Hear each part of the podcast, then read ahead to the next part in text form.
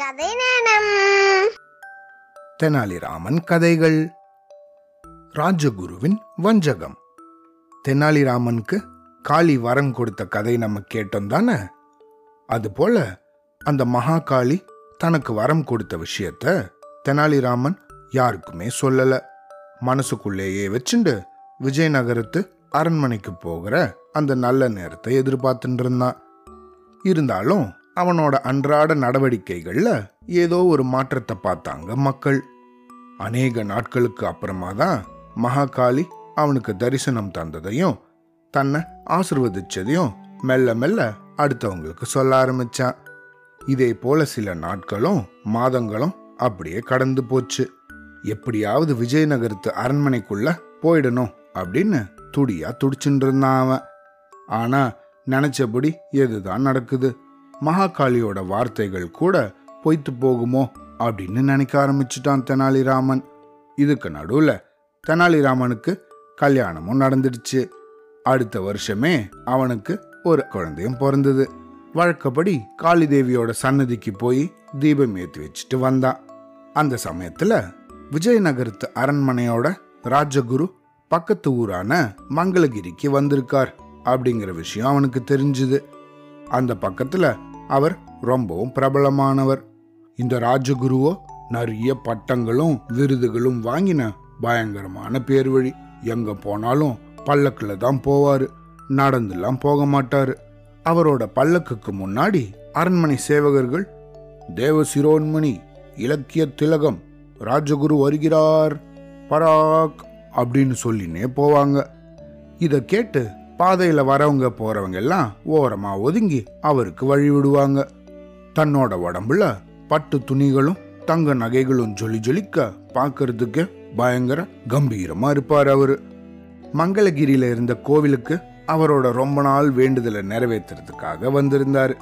அதனால கோவிலை சுத்தி பிரம்மாண்டமான பந்தல்கள் இட்டு பெரிய அளவுல யாகம்லாம் நடந்துட்டு இருந்துச்சு. எங்க பார்த்தாலும் வேத மந்திரத்தோட ஒளிகள் எல்லாம் எதிரொலிச்சுட்டு இருந்தது சுவாமிக்கு அபிஷேக ஆராதனையோட விசேஷ ஊர்வலமும் நடந்துட்டு இருந்துச்சு இதை கேள்விப்பட்டதும் தெனாலிராமன் உடனே புறப்பட்டுட்டான். ராஜகுருவை எப்படியாவது சந்திக்கணும் அப்படின்னு அவனுக்கு தெரிஞ்சவங்க கிட்ட சொல்லி தூது அனுப்பினான். ரெண்டு நாள் ஆகும் அப்படின்னு சொல்லியும் எப்படியாவது அவரை சந்திச்சுட்டு தான் போகணும் அப்படின்னு அந்த ஊர்ல இருந்த சத்திரத்திலேயே தங்கிட்டான். அவன் அந்த சத்திரத்தில் சும்மா ஒன்றும் இருக்கலை.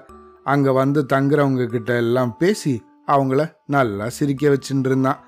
அதை கேட்டு வேறு சத்திரத்தில் தங்கியிருந்தவங்க கூட இங்கேயே வர ஆரம்பிச்சிட்டாங்க. இதனால் ராஜகுருவை சந்திக்க வரவங்களோட எண்ணிக்கை நாளுக்கு நாள் குறைஞ்சுட்டே வந்தது. என்ன நடக்குது? என்ன நம்மளை பார்க்க வரவங்களாம் கம்மியாயிட்டே இருக்காங்க? அப்படின்னு விசாரிக்க ஆரம்பிச்சாரு ராஜகுரு. அவர் விசாரிச்ச எல்லாரும் தெனாலிராமனை பத்தி சொல்ல ஆரம்பிச்சாங்க. உங்களை சந்திக்கிறதுக்காக வந்தார் அந்த தெனாலிராமன். ரெண்டு நாள் ஆகும்னு நீங்க தானே சொன்னீங்க. அதனால சத்திரத்திலே தங்கிட்டார் அவரு அப்படின்னு சொன்னாங்க. அப்படியா? இல்ல இல்ல. அவனை இப்பவே கூட்டுன்னு வாங்க அப்படின்னு ஆளமிச்சு விட்டாரு ராஜகுரு. அவங்களும் உடனே தெனாலிராமன் தங்கியிருந்த சத்திரத்துக்கு போய் ராஜகுரு உங்களை கூட்டின்னு வர சொன்னார் அப்படின்னு சொன்னாங்க. இன்னும் ரெண்டு நாள் ஆகும்னு சொன்னாரே அப்படின்னு கேட்டான் தெனாலிராமன். உங்களோட அருமை பெருமை தெரியாம சொல்லிட்டாங்க.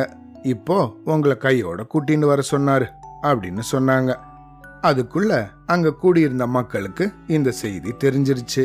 அவங்க தெனாலிராமனுக்கு நடுவில் இருந்த இந்த ரசனை பூர்வமான சூழ்நிலையை கெடுத்துக்க விரும்பல. இந்த பாருங்க இன்னும் ரெண்டு நாள் ஆகும்னு உங்களோட ராஜகுரு கிட்ட சொல்லிடுங்க அப்படின்னு அந்த கூட்டத்தில் இருந்தவங்க எல்லாம் சொல்லிட்டாங்க. ஆனா தெனாலிராமனோ இது மகாகாளியோட ஏற்பாடாக கூட இருக்கலாம் அப்படின்னு நினச்சான்.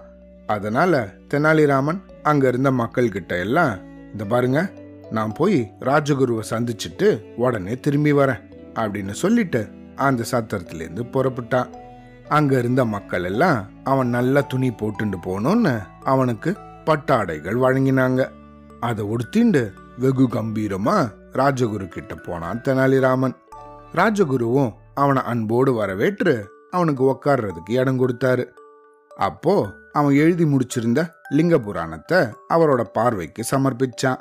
அதை படிச்சு பார்த்த ராஜகுரு ஆஹா ரொம்ப அருமையா எழுதியிருக்கானே. என்னது? இவன் நம்மளை விட பெரிய ஆளா இருப்பான் போல இருக்கே அப்படின்னு நினைச்சாரு மனசுக்குள்ள. இருந்தாலும் தன்னோட உணர்ச்சியை வெளிக்காட்டிக்காம தன்னோட உதட்ட பிதிக்கின்றாரு ராஜகுரு. இந்த இடத்துல இப்படி இருக்கணுமே அந்த இடத்துல இப்படி இருக்கணுமே அப்படின்னு அவன் எழுத்துல ஏதோ குறைய கண்டா மாதிரி ஏதோ ஏதோ சொல்லி வச்சாரு. ஆனா தெனாலிராமனோ அவர் சொன்னதையெல்லாம் நெஜோன்னு நினைச்சு நம்பினா. விஜயநகரத்து அரண்மனை ராஜகுருன்னா லேசுப்பட்டவரா இருப்பாரா அப்படின்னு நினைச்சான். அவருக்கு ரொம்பவும் மரியாதை கொடுத்தான். கொஞ்ச நேரம் கழிச்சு அப்படியே மெதுவா தயங்கிண்டே தனக்கு மகாகாளி தரிசனம் கொடுத்ததையும் காளிக்கிட்டே இருந்து தான் வரம் பெற்ற விஷயத்தையும் அவர்கிட்ட சொன்னான். எப்படியாவது என்னை அரண்மனைக்கு கூட்டிட்டு போயிடுங்களேன் அப்படின்னு கேட்டான். அன்னிலிருந்து அவர்கிட்டயே தங்கிட்டான் தெனாலிராமன். அவர் சொன்ன வேலைகளை எல்லாம் டான் டான்னு செஞ்சு முடிச்சு எப்படியாவது அவர்கிட்ட நல்ல பேர் எடுத்துக்கணும் அப்படின்னு முயற்சி பண்ணான். ஆனா அந்த ராஜகுருவோ தெனாலிராமனோட திறமைய பார்த்து பொறாம தான் பட்டாரு. இவனை விஜயநகரத்து அரண்மனையில் நுழைய விட்டா அதுக்கப்புறம் நமக்கு அங்க மரியாதையே இல்லாம போயிடும். இவன் பெரிய ஆள் ஆயிடுவான் அப்படின்னு நினைச்சாரு.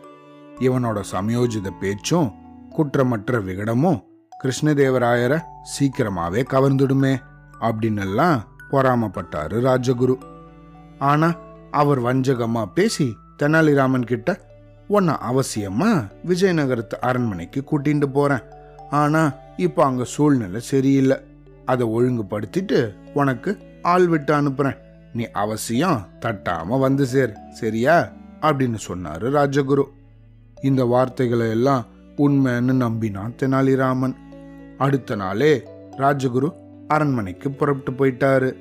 அப்போ தெனாலிராமன் அந்த ஊர் பிரமுகர்களை எல்லாம் கூட்டிட்டு வந்து அறிமுகப்படுத்தி வச்சு அவங்க கிட்ட ராஜகுருவோட பெருமையை பத்தி பேசி தகுந்த விதமா அவருக்கு பிரிய உபசாரம் செஞ்சு வச்சு அனுப்பினான். அந்த ஊர் எல்லை வரைக்கும் ராஜகுருவோட பல்லக்கோட நடந்தே போய் பிரியாவிடை கொடுத்துட்டு வந்தான் தெனாலிராமன். இதே போல சில நாட்கள் அப்படியே போச்சு. தன்னை கூட்டுண்டு போறதுக்கு அரண்மனையிலிருந்து ஆள் வருவாங்க வருவாங்கன்னு தன்னோட வீட்டிலேருந்து வாசலையே பார்த்துட்டு இருந்தான் தெனாலிராமன். அந்த வீதி வழியா யாராவது வேற ஊர் மனுஷங்க வந்தாலும் தன்னை தான் கூப்பிட வராங்கன்னு நினைச்சு ஏமாந்து ஏமாந்து போயின்னு இருந்தான். ரொம்ப நாள் ஆயும் தெனாலிராமனை கூட்டுன்னு போகிறதுக்கு யாருமே வரல. இது பத்தி தன்னோட ஊர் மக்கள் கிட்ட அவன் ஏற்கனவே சொல்லி வச்சிருந்ததால இன்னமும் அவனை கூட்டுன்னு போகிறதுக்கு ஆள் வராததை பார்த்து ஒரு ஒருத்தரும் அவனை பார்த்து சிரிக்க ஆரம்பிச்சாங்க. என்ன மூட்டை முடிச்செல்லாம் கட்டி ஆயிடுச்சா அப்படிம்பா ஒருத்தன். அட நீ இன்னுமா இங்க இருக்க? நேத்திக்கே குடும்பத்தோட விஜயநகரத்துக்கு புறப்பட்டேன்னு கேள்விப்பட்டேனே அப்படிம்மா இன்னொருத்தன். உன்னை கூட்டிகிட்டு போறதுக்கு ஆள் வருவான். அப்படி வந்தவன் இன்னும் உன் வீடை தேடின்னு இருக்கானோ என்னமோ? அப்படிம்மா இன்னொருத்தன். இந்த மாதிரி ஊர்ல இருக்கிறவங்க எல்லாம் ஒவ்வொரு மாதிரி பேச ஆரம்பிச்சதும் தெனாலிராமன் ரொம்ப மனசுடைஞ்சு போயிட்டான். நாளாக ஆக ராஜகுருவோட வார்த்தையிலையும் அவனுக்கு நம்பிக்கை குறைஞ்சு போச்சு. தினமும் கோவிலுக்கு போய் காளி கிட்ட முறையிட்டு வந்தான். அவனோட மனசு அதே எண்ணத்தால ரொம்ப புழுங்குச்சு. தத்தளிக்கவும் செஞ்சுது. அவனுக்கு யோசனை சொல்றதுக்கு யாருமே இல்லையே. கடைசியா ஒரு நாள் தானே தன் குடும்பத்தோட விஜயநகரத்துக்கு புறப்பட்டு போகணும் அப்படின்னு முடிவெடுத்துட்டான் தெனாலிராமன். இதுக்கப்புறம் என்னாச்சுன்னு அடுத்த கதையில கேட்கலாம். அவ்வளோதான்